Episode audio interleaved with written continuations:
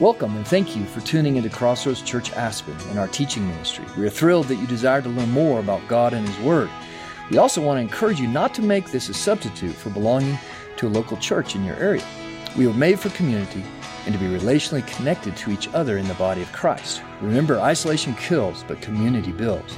We hope this message blesses you and draws you deeper into the community of Christ Church. Well, good. Everybody well? Thanks for being here.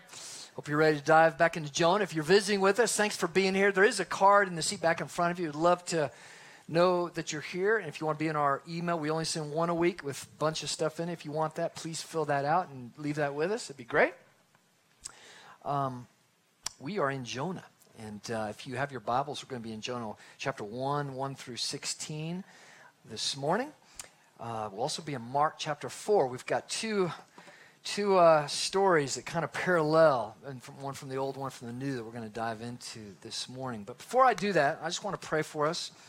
Um, we're talking this morning about the sleep of escape versus the sleep of peace. Obviously, there's a lot going on in the world right now, isn't there? So, lots to be fearful about, um, whether it's coronavirus or politics or all kinds of, of things, right, going on. Stock market, just go down the list, right? Um, but you know, this is where the good news shines, right? This is where the good news shines. So just join me. Let's pray. Father, Lord, we come to you, and Lord, we rejoice that we can come to you in Jesus' name. And Lord, your word says you hear us. You long for your children to come with our worries, our anxieties, to lay our cares at your feet, Lord to put our faith in you, Lord, to trust you, to lay our fears down before you, God. Lord, we ask in the name of Jesus, Lord, for your outstretched hand, Lord, we ask that you burn this virus out in Jesus' name. Burn the coronavirus out. Father, we ask for your grace upon China, your grace upon Italy. Lord, uh, the places in America where people are, are recovering. Lord, um, all around the world, Lord, we ask you, Lord, you are sovereign God. You're the great physician, Lord. And ask you to be with the health professionals, give wisdom, Lord, to our leaders. Father, we ask for your mercy. Burn this thing out, Lord. All through your scripture, Lord, we see, Lord, that uh, well, that amazing promise in Second Chronicles 7, Lord, says, if my people will humble themselves and pray, I will hear in heaven and answer their prayer and heal their land, God. And that includes our bodies, Lord. Father, we just lift this up to you. And Lord, I just pray in the midst of all the things, Lord, that maybe have people gripped with fear, Lord, I pray that we will not forget that this morning we'll be encouraged with your amazing good news, Lord, the glory of the gospel. God, that you love us, that you've sent Jesus for us. Lord, that you have this world in your hands. You have a plan, Lord. You're working out, and one day you're going to renew this world. Beautiful. All things new, Lord.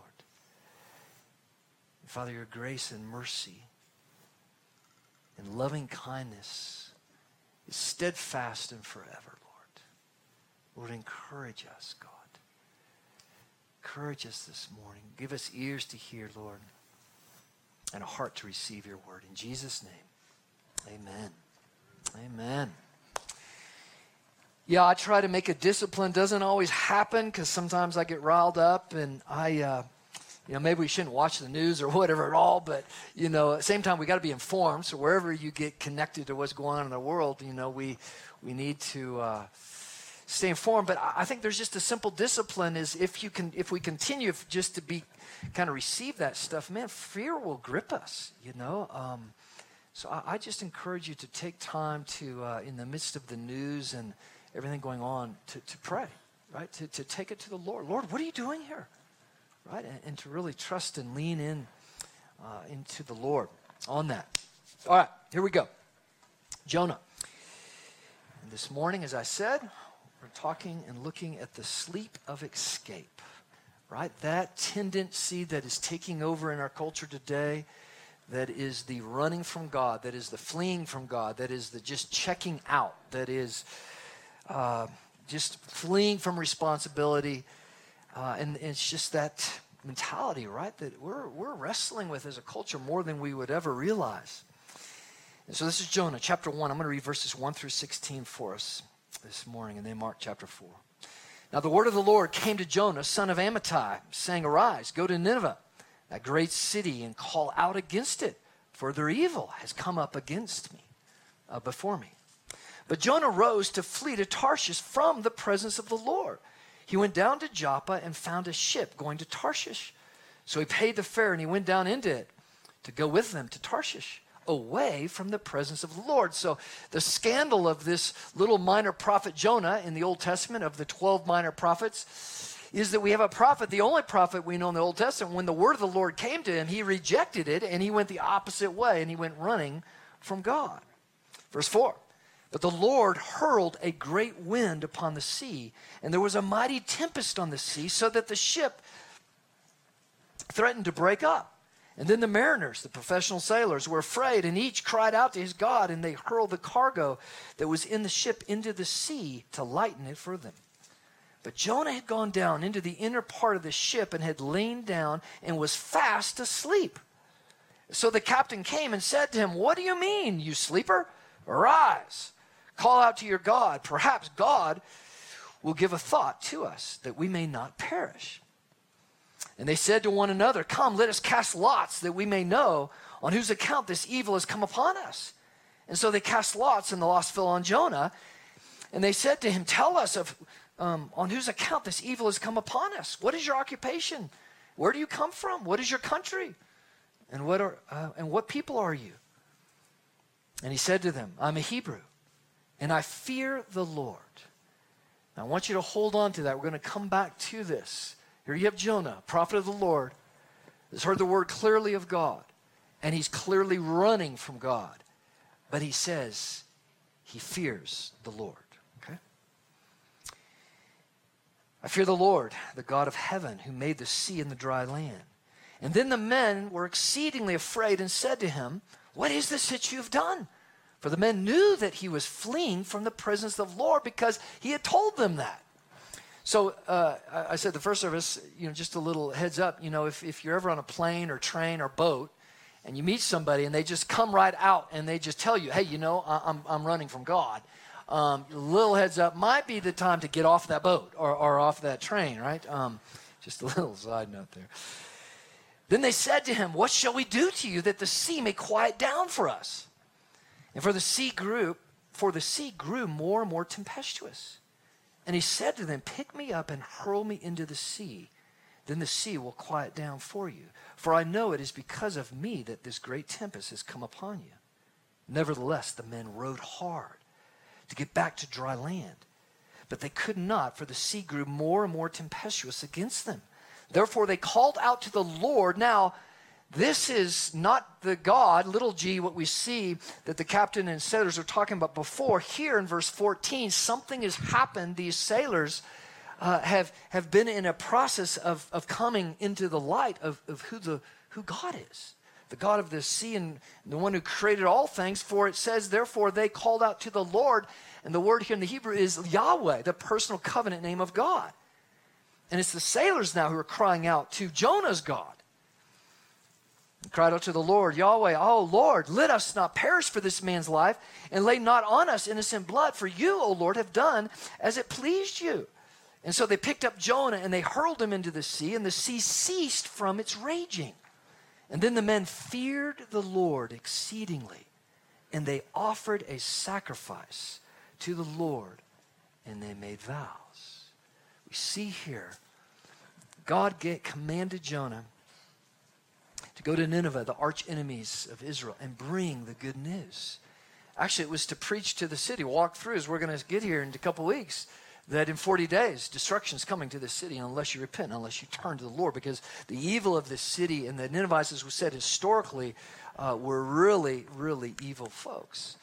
And uh, and Jonah wasn't having anything to do with it because the, he, as we'll see, is he thought maybe they might turn, they might repent, they might turn, and God might actually forgive them. And that's exactly what happened. And, and Jonah was in this inner turmoil, this inner storm in his heart because his grace, his love was not that big.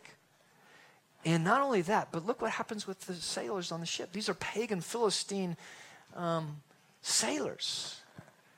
It's because it goes down to Joppa. At this time in history, the uh, Philistines were in charge of Joppa, that part of uh, modern day Tel Aviv, if you've ever uh, gone to, uh, to Israel today. Is that Philistines were part of that, and you know, right, historically throughout the scripture, the Philistines were also arch enemies of, uh, of the Jews. Uh, and, and, we'll see that Jonah's having this battle with God inside his heart. And Jonah was not concerned about the Ninevites. No, Jonah was not concerned about the other sailors, really, as we're going to see, is that he was just in this battle with God. And he was running from God, right? Fleeing the best he could from the presence of the Lord. And it says that the fear, salvation, the, because of even Jonah's disobedience, is that God, in His grace, He's always working, and through this storm, He brings all the sailors to faith, to genuine faith, and to the fear of God, the one and only God. Um, but at the same time, it says that Jonah, when he told the sailors, he says, I am a Hebrew, one who fears the God of heaven and earth. And so, how can someone who's running from God at the same time say that they fear God? So hold on to that. We're going to get to that here in just a second. If you have your Bibles, turn to Mark chapter 4. We have another amazing story. You're familiar with this story, but it's interesting the parallels here. And we just want to point some of them out this morning. This is uh, Mark chapter 4, starting in verse 35 the context here is Jesus is fairly, this is fairly early on in his ministry. He's called his disciples to follow him. Uh, he's been teaching the crowds, and, and the crowds have been growing and swelling and swelling, and he's been teaching them parables. Uh, and a little bit before what we're about to read is the crowds got so big that he had to get in a boat and go out from the shore a little bit to be able to still teach them. Uh, and then it, we come to verse 35. On that day, when evening had come, he said to them, Let us go to cross to the other side. And leaving the crowd, they took him with them in the boat, just as he was. and other boats were with him. And a great windstorm arose, and the waves were breaking into the boat, so that the boat was already filling. But he, but he was in the stern, asleep on a cushion. It's Jesus. And they woke him and said to him, again, professional fishermen, professional men who were familiar with storms, and this was their livelihood. Teacher, do you not care that we are perishing? And he woke and he rebuked the wind and said to the sea, Peace, be still. And the wind ceased, and there was a great calm. And he said to them, Why are you so afraid? Have you still no faith? And they were filled with great fear and said to one another, Who then is this? That even the wind and the sea obey him. The word of the Lord. Amazing how these two stories kind of just fit together in a powerful way. And uh, I want to just kind of begin our time. I got several things for you again this morning. I, I hope that you'll take some of these and you'll dive into Jonah this week and you have God speak to you. Take some time, wrestle. There's some big things. The book of Jonah is only four chapters long, but man, does it get down below the surface and make us really wrestle with, with God and, and where we're at. And um, first thing I want to say is the sleep of escape will lead to a crisis of faith resulting in shipwreck or surrender. The sleep of escape, well, that's Jonah. And there is a sleep, there is this, as I said before, this, this, this thing that is really got a hold of our culture in, in a big way, which is just a, a running from God is, is, is, the essence of it. But behind that is a running from responsibility. It's, a, it's, it's kind of just trying to get away, running from responsibility. It is uh, just a checking out, right? A desire to just check out. Uh, a desire just to numb ourselves from, from all that's going on right in life. Um, and in this, I, I just throw out some things to think about is that the way we sleep is a real indicator of the state of my soul. Now, granted, we all have times where all this, you know, have different things going on, but I ask you to really think about the indicator of how you sleep because all through the scripture, you know that God promises his children sleep. He promises them rest. And the rest he promises is bigger and grander. It's a part of my sleep, But it's this glorious thing that God invites us into, which is a real sense of rest and, and, and peace. And we see Jesus modeling this. They're out on, on the Sea of Galilee, and, and boy, the Sea of Galilee is known for these quick windstorms that can hit and quickly. I've been there, and I've been a part of how quickly the waves can just go crazy uh, on that lake. And um, and they're out, and Jesus has had a huge day of ministry. He's tired, right? Showing his humanity there. He's on the back of this fishing boat. The difference between this and Jonah, Jonah was a big seagoing, bigger boat. Uh, this boat was all open, right? It's a fishing boat, and Jesus just on a on a pillow in the stern of the boat, racked out, and I mean like seriously racked out with this storm, and the, so much so that the water's coming into the boat. Now, if you've ever been in a boat like that, that's a serious thing, right? And he's still racked out. And the disciples, many were our professional fishermen, uh, as we just read, they freak out and, and they try to go wake him. And um, what a picture of the sleep of peace. Right? And what do you think Jesus is modeling? All through Jesus' discipleship, he's modeling for the disciples how to follow him. This is what life in, in, in with the Father is all about. It's the rest of peace.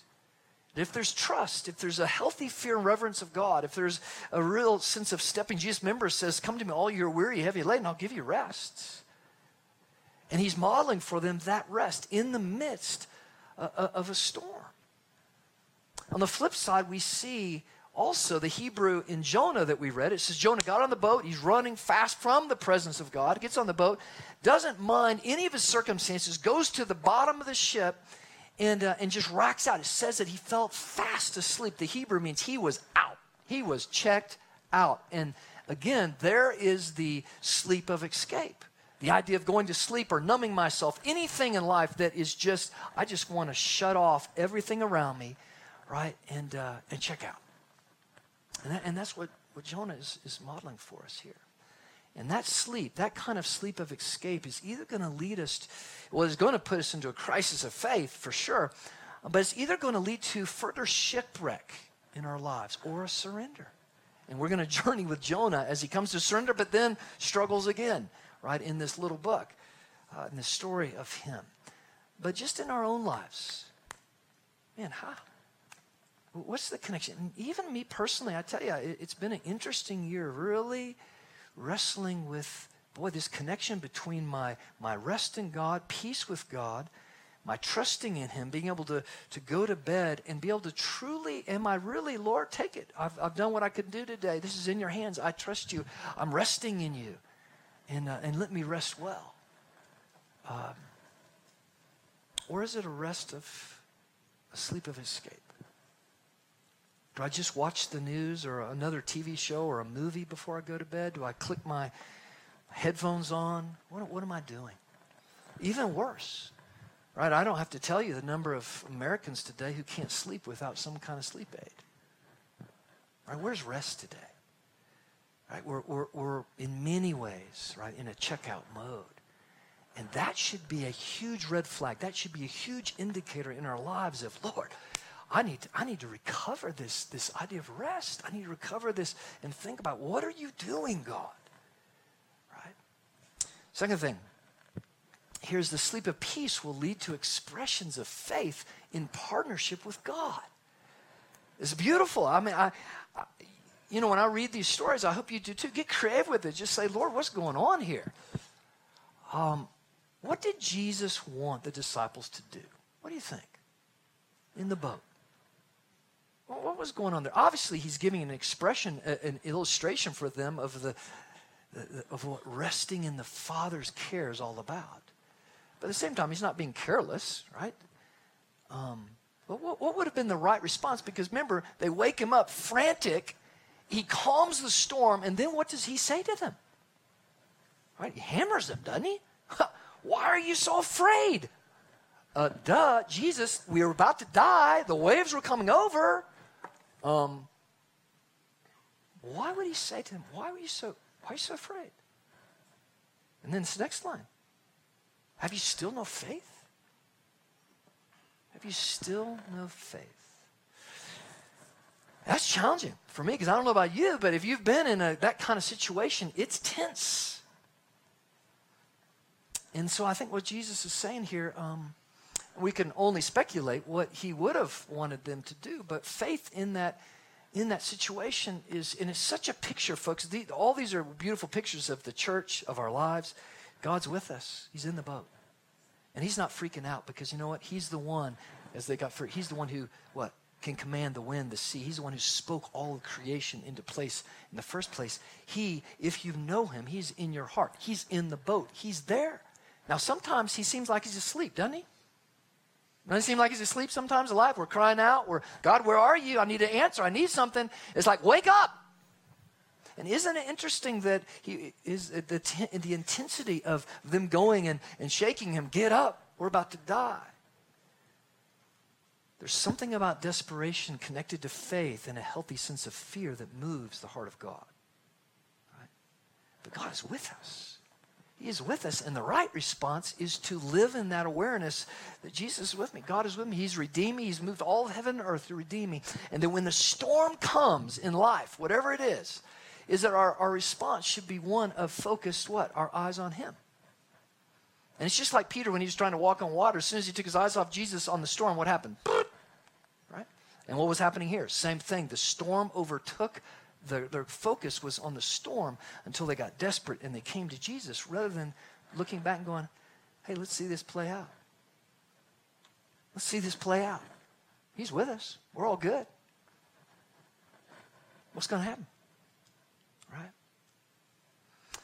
And folks, I think one of the big questions that for me that's really helped me recently just just to be more present with God and try to learn what Jesus, you know, is, is trying to teach us to follow him and, and to do nothing that we don't see the Father doing is, is just regularly ask the question, Father, God, Jesus, what are you doing here? What's going on? What's going on in my life? What's going on in this area right now? Lord, what's going on around the world? God, what's going on with this coronavirus? What's going on here? You know, I'm sure you're going to hear the, the prophets say, oh, this is judgment of God. Well, how do you know that? God is that's what's, you know, Others will say, well, it's, it's this or that. Or how do you know? God, what are you doing? God, what are you doing with the stock market? What are you doing with our nation right now? Remember, the nations are in God's hands. And God is not concerned as much about the nations as he is about what? His church around the world. Those who gather together faithfully to be his children and trust him and pray a blessing over the nations they reside in and be the faithful salt and light in those, in those cultures. But Lord, what are you doing here? Because usually when a storm hits our lives, that's not our first, at least sometimes it's not mine, right? Is the first thing is like, ah, we get focused on the storm, we get focused on the circumstance in our life, and we just run headlong after trying to solve that. And uh, rather than just stepping back and saying, God, what, what are you doing here? Speak to me, God. Let me remain in your peace and your rest, even in the midst of this storm, I'm going to trust you that you're with me and that you're going to lead me right through this, this storm, right, in, in a healthy way. And look what happens, the sleep of peace. When we, when we bring God into it, when He, and we're going to look at some other wonderful promises here this morning, but when we do that, is that it leads to expressions of faith and partnership with God. Is it moves us into, when I say, God, what are you doing here? I'm available. Speak to me. It, it, it, opens the door for God now to come and to partner with us.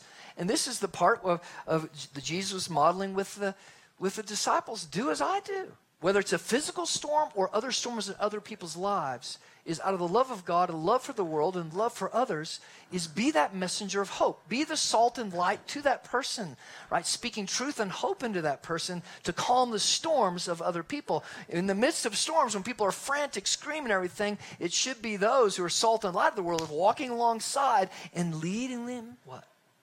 Into the rest of their Father, of God. The last thing here before we get into some questions this morning is inner storms. If they're not calm, they'll manifest to exterior storms. The exterior storm here that we read about in Jonah was the result of Jonah's inner storm. And we're going to just track through the book of Jonah and just see that that storm was raging. The real issue was Jonah was at odds with God inside his heart and was unwilling to listen to God and to listen to God's word and, and to wrestle that out. And he ran from God. Rather than dealing with it, he was running from God. And he was holding on to his own concept of the Ninevites, his own concept of, of the, the pagan sailors. And, and in that, that sleep and that going down below and just checking out it, the sleep of escape, is he had no concern about the other guys on the ship. He had no concern for the Ninevites. He was running from them. God gave, pointed him out to be the messenger to bring hope and salvation, which we're going to get to, to these Ninevites. But Jonah was, he was run the other way. He didn't have, a, a, wasn't willing to, to really wrestle with the word of God right inside his own heart. And, uh, and that hardened his heart hardened his heart and, and he was in that place of escape and that place of just completely being oblivious to the circumstances, the storm, the consequence of the others around him. And um, folks, I, I, just think even today, as we're, we're going to see down a little deeper here in a minute, that, well, I think the church, I think we get numb, don't we? Today, uh, and let's just step up a couple notches. We get so focused, narcissistic about my life, what, what I'm about, what I want, what, what I think, rather than being open to God, what do you think? How can you use me? What do you want me to do? And am I'm available to partner with you, God, in, in the midst of what's around me. Um, so inner storms, folks, unless they're calmed, and this goes for anything, right? If something's hidden, it cannot be healed. We always say it around here all the time, right? Is that uh, nothing hidden can be healed. And we see this principle through the scriptures. The inner storm must be calmed if the outer storm. And, uh, and when the outer storm happening in our lives, we need to step back and say, God, what's going on here? Well, what is happening? What is happening with the, the circumstances in my life? What do I need to adjust? What do I need to hear from you, right? So now I'm just going to dive into some questions. Uh, I think I said a couple weeks ago in the introduction to this, to, uh, to Jonah, that um, just threw out a bunch of questions. And one of them was, Are you okay? Are we okay? With more questions than answers. And, and that's what this book moves us towards. And again, we have to be people to walk by faith, not by sight. That's what Second Corinthians tells us, right? Is that is to walk with God by faith means just that, is I need to learn to trust him and, and not lead out with my intellect. I'm not going to get all of the answers. And a matter of fact, you can go back and read the entire scripture. No one got all the answers. That was the point, to trust God, have faith in God.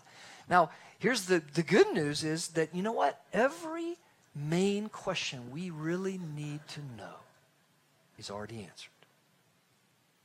God and Jesus answer those questions. It's clear as a bell in the scripture. The problem is that I and we, we get focused on absolutely having to have an answer over here to something rather than the main thing I need to be focused on. And it's amazing once we focus on the main thing that God does reveal to us is that we get greater clarity on other revelation and details. And if I'm closed off to his written revelation, uh, we cannot expect to get greater clarity in other things, right, in our lives. So, did Jonah give himself up to save the other sailors? Big question. What do you think? And, and, and, folks, this is honestly how we're, to ex- how we're to get personal with God's word is when we come to the text, we need to do our, we need to do our work. We need to, in context, in history, and we need to do good Bible study methods in the whole thing. But there is that point, that powerful point that we need to come to it and before God, Lord, speak to me through your word. And, uh, and this should spark in our lives a bunch of questions. And we write these down in our journals, and this is how God starts to lead us. And, and we start to hear his voice, right, in our lives. And so this is, and so if you're reading through, man, write those questions out because it could be that if that question comes to you, that God is wanting to speak to you about that question somehow. Did Jonah give himself to save the, the other sailors? Well, in the context here of Jonah, is we see that Jonah's heart was still, he was running from God. Is that his whole desire to give himself up, right, was not because he was worried about the sailors.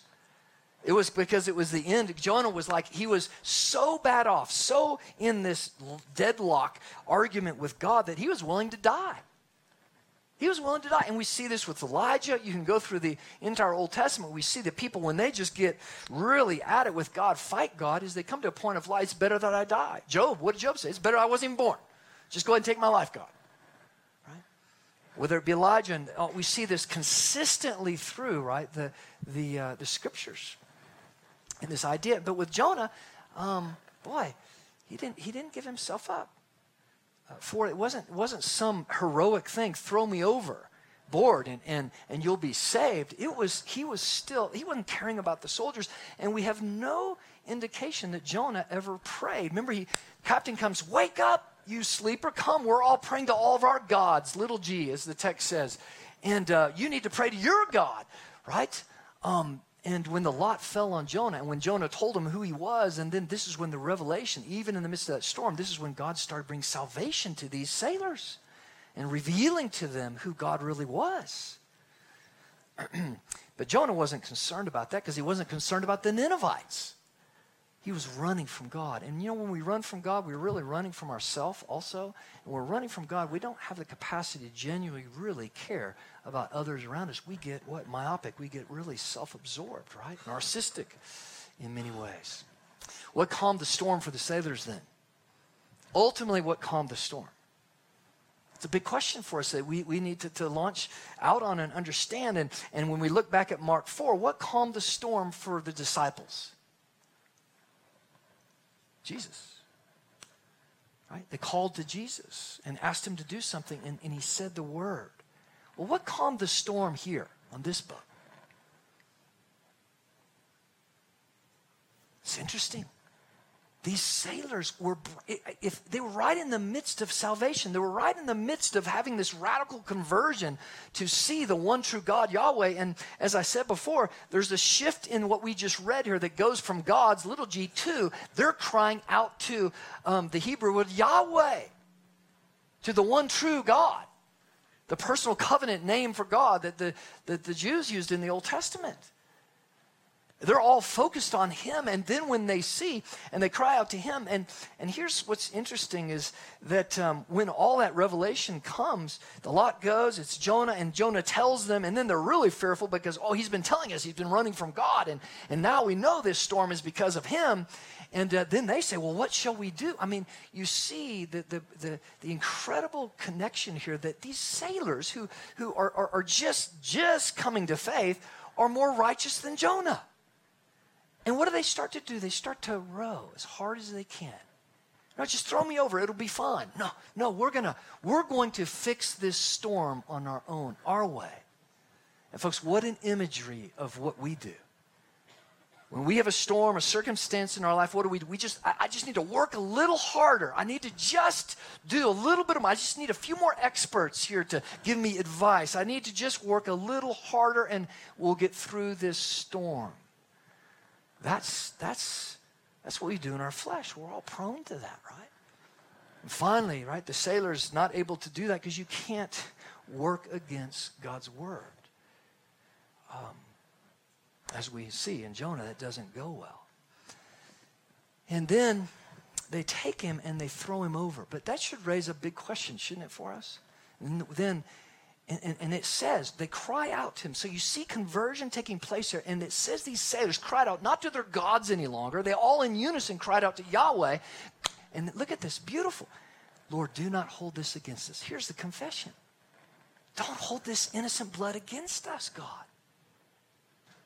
And then when they threw him over and the calm came, it's the same thing from Mark 4. It's faith. It's faith with fear, and those two intermix of respect or reverence for God. And then it says, when the calm, the storm ended, once Jonah was thrown over, it says that these sailors that were now just met, they met powerfully the living God. And it says that they sacrificed to him and they were full of much fear. They revered God and they sacrificed to him. They just met the living God. Right? But that should lead us to this big question Why did Jonah not jump ship? If he was so distraught, if he was so dead set on running from God and not accomplishing what God called him to do, if he was uh, so dead set on, on heading to Tarshish And he was so, as we see in the rest of the book, that he was he just, I'm ready to die. I'm, life's over. I'm just, go ahead, let's get it over. Why didn't he just jump overboard? Now, gang, I'm going to take us to a little deeper water here this morning, okay? And you're going to need to wrestle with this this week. But the text is very clear. And it's why it says, when they asked him who you are, and he makes this statement I'm a Hebrew, and I fear the God of heaven and earth. The reason why Jonah didn't jump over himself, and the reason why no one in the Old Testament, whether it be Elijah, whether it be Job, took their own life, even in the midst of the worst and the worst despair, is because there was still in them the fear. The reverence for God, that God is the one who created them, spoke breath into them, that this body is not to do what I want to with it. I'm to be a steward of this house. Because this is the temple of the Holy Spirit, where God saves this entire being. Right? There was the fear of God there. And that fear, though it can never be separated, fear and faith cannot be separated. And this is something today, folks, all we want to hear about today is, is the side of the gospel God's forgiveness, His love, His grace. Awesome. Those things are amazing, right? They cannot be separated from the requirement of faith. For faith to be faith, there has to be a sense of healthy fear of God, that I'm accountable to my Maker. Reverence when we come into church, or, or just respect. Let's just knock it down a little bit. Where's respect gone in our culture today? And so respect is gone, and and the, the you know, respect for authority, respect for elders, respect for just go down the list. Where is that today? And when respect goes, you can guarantee reverence for the Almighty, reverence for worship, reverence for for for Him and His Word. Uh, those things are are just they've been attacked for decades and, and hundreds of years now, right? In our educational system, in our culture, and that leaves us with this void of the fear of God. And, and folks, listen to me. All, again, I, I, only God ultimately knows. But when fear is not, a person loses the fear of God. These pagan, soul, these pagan sailors, before they ex- entered into their conversion with the one true God, they feared God. They didn't get on that ship and continue to row and continue to sit and do their mathematics and go, well, maybe we can somehow, let's call home, let's figure out the, the best way we can solve this problem. What did they do? They feared God. And that fear led them, right, to seek God. And ultimately, for those, those sailors, it led them into um, revelation of who that God was. But what do we do? What have we been taught to do? You get sick, you go on WebMD, you call your doctor, you take a medicine, the first thing you do. That's not, if, if followers of God, the, the first thing I should do is God, what's going on here? You're the great physician. I need to hear from you. I need to stay in your rest. When a storm happens, when coronavirus happens, what's the first thing God's people should do? Not call the CDC, not look up online. Should I go here? What's going on? Should I buy a face mask? Blah, blah. It should be, Lord, what is going on in this world? Please show me, God. That's reverence for God. Right? That's an honoring of the Almighty that we see all through the scripture. And unfortunately, we have adopted a definition of faith today that is removed from fear.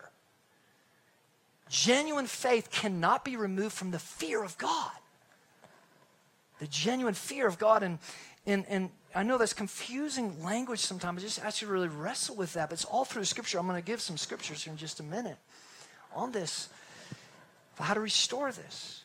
But here's the, here's the reality is that if I fear God, I am free from every other fear in the world.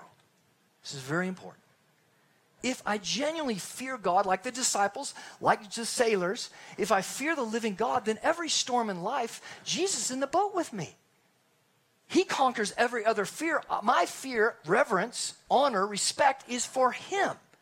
And when I enter that rest, every other fear in the world in my life, I'm free from. But if I don't fear God, I open this vessel, my mind, my heart, to every bondage in the world, every fear that lingers in this world, every bit of darkness right? I'm exposed to because I'm not leaning on ultimately the fear of God. Does that make sense, gang? Just take that, uh, keep talking about it because it's, it's, it's a big, big issue today. You can't have faith. We can't speak about a faith in God without the fear of God. Because without the fear of God, there's no repentance. There's no, the whole idea of, of turning to God is, is lost. If there isn't a genuine respect for God, an honoring of God, a, a sense of that I'm accountable to God. But look at these powerful passages. Second Chronicles, this is God's heart. Um, for the eyes of the Lord, they run to and fro. You've heard this promise throughout the whole earth to give strong support to those whose heart is blameless. In other words, whole, right, towards Him. In other words, a, a, person who, is, who fears God, who's humble before God, and Lord, is crying out to God, is God promises that He will go wherever in the world, just like these sailors, just like the disciples, whoever it is who cries out to Him. But it can't just be, God, come bless my agenda, or come bless this little stone, this little issue in my life with, without right? Holding a, a sense of, of really honoring God and, and understanding what the fear of God's all about. Proverbs 1 7, and this is consistent throughout the entire scripture the fear of the Lord is the beginning of all knowledge. Fools despise wisdom and instruction. There is no real knowledge without the fear of God. And what we have been sold is is a humanistic idea that mankind can better this world, that we can solve our problems with more technology, with more intellect, that we can solve it. And that's why our first reaction is to go to the experts rather than to God. Right? The fear of God, it's the beginning of true knowledge, uh, is the fear of God. And the fear of God is a sense of, well, see what the scriptures, I'll go to the next one. I love, this is one of my new favorite verses. Proverbs 123, it says, If you turn at my reproof, God says, behold, I'll pour out my spirit to you. I will make my words known to you. If you turn at my reproof, in other words, if you honor me, you humble me, if you repent, if you turn to me at my reproof, at my storm, at the circumstances in life or my discipline, whatever it may be, he promises to pour out his spirit on us and to make his words known to us. We love that because it fits right into we're word and spirit church, right? We're to worship the Lord with word and truth and spirit, right? What a promise. But I think this, Isaiah 66, gives the real essence of this. Guys, y'all can come on up. Um, look at this. This is God, he says in Isaiah, he says, But this is the one to whom I look. He who is humble and contrite in spirit and trembles at my word. Trembles at my word. If you want to get God's attention, the scriptures consistent from beginning to end. It requires a contrite spirit. It requires humility. It requires a trembling. And what that means is it means a actual fear. It means a reverence for the word of God that, Lord, this is your word and, and I, I want to hear it. I want to obey it. And, and please uh, make it known to me. Jonah, he got the word of God as such, and, and, and he didn't like part of it, and he decided to run from God. And by the way, if, if we um, don't like what God's word says, is that we are also running from God at that point. Because we're having an internal storm take place where God, you know what? I like this part of your Bible, but this part right here, no, I, I'm going to battle you over this issue. And that's fine to battle. We have to battle because there are all things in there that we wrestle with. But, but if I make that shift where, like Jonah, is like, I'm not going there, God. I'm going to live my life, right, in contradiction, then I, I'm losing the idea of trembling, respect for the Word of God, humility before Him. Folks, we're, we're not, a, we're not a, a people, Lord, that that, that really understand what a healthy fear, even that language sounds in our culture today, right, of, of feelings, right? That even that language is, is hard to even get our heart and arms around. Reverence. He's the Almighty. We're accountable to Him. And I can't remove His gracious love and His glory and His grace and His mercy from all of that. I have to come to Him for who He is. He's, he's the Almighty. And the scripture says his steadfast love, it never ends, that he will come strong to those, right, who come to him. So, just uh, in closing, just a couple, any comments or, or questions this morning uh, for us, or even a testimony, whatever it may be. There's some big, big things here. But um, just anything before we close? Anybody come to the table? Anybody have a question on any of that? Our testimony or anything? Okay. All right. First service was wake. There had tons of questions. So, anything? Yeah, back here. Pam's got some.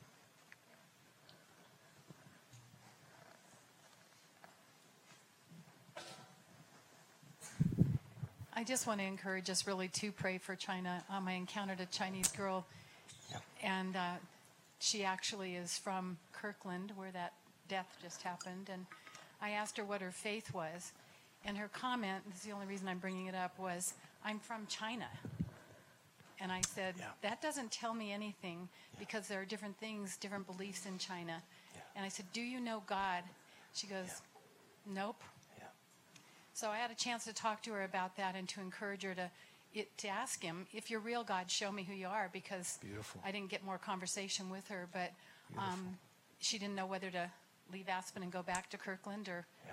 stay here. Or anyway, Yeah. just encouragement to not only pray for them, but speak out to them if you see them and encounter them and ask them where their hearts are, because they're scared. Yeah. So Absolutely.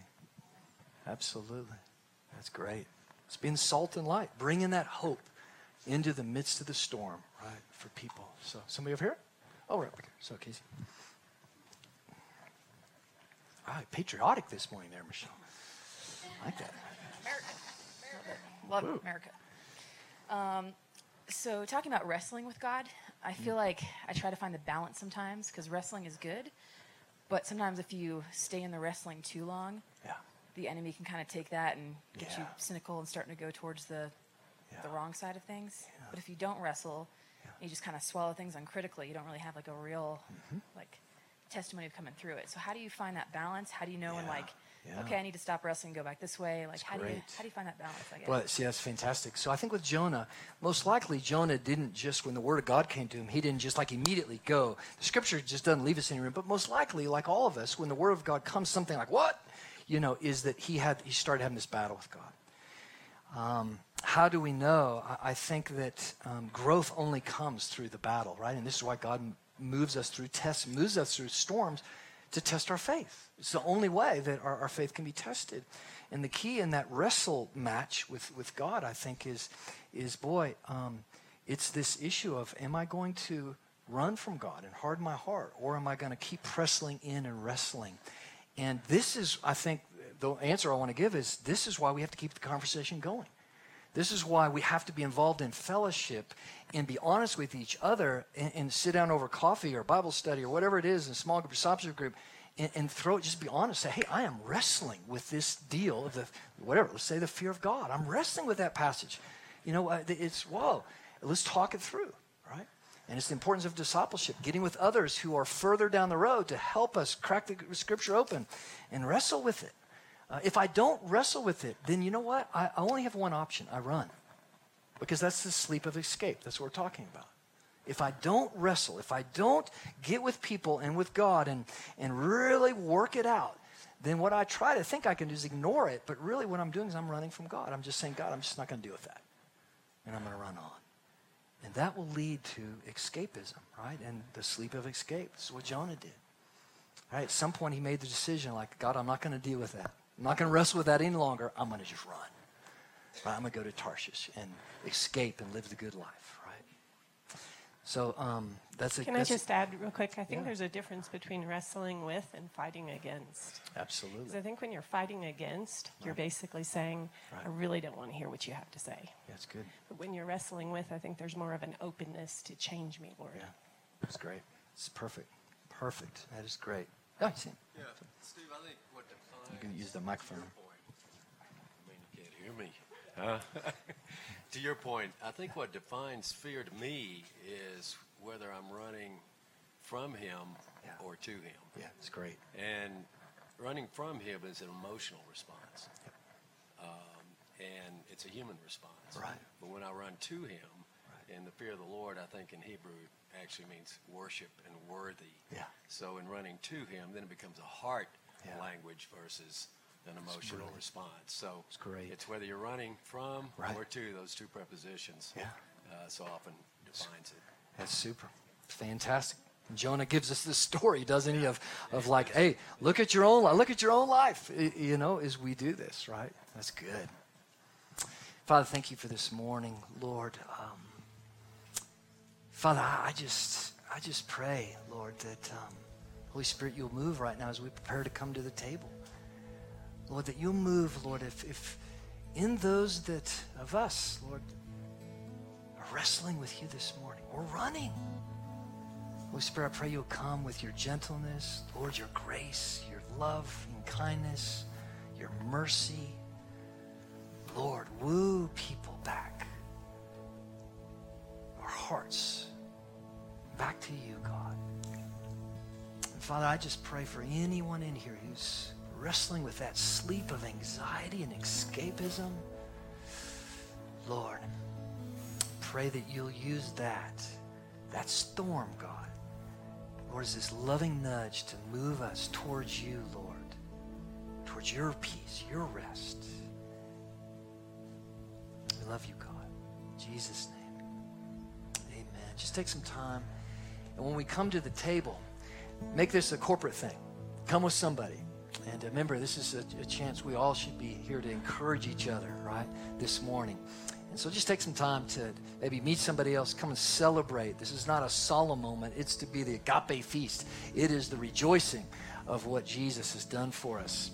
Um, remember, He's taken away all fear of condemnation. But that's not taking away, right, the healthy reverence of His glory, of what He has done for us. It's to set us free from every fear that could hamper us, right? That we might have this loving, reverent, right? Respectful, humble, and contrite relationship with God, right? So come to the table as the Lord leads.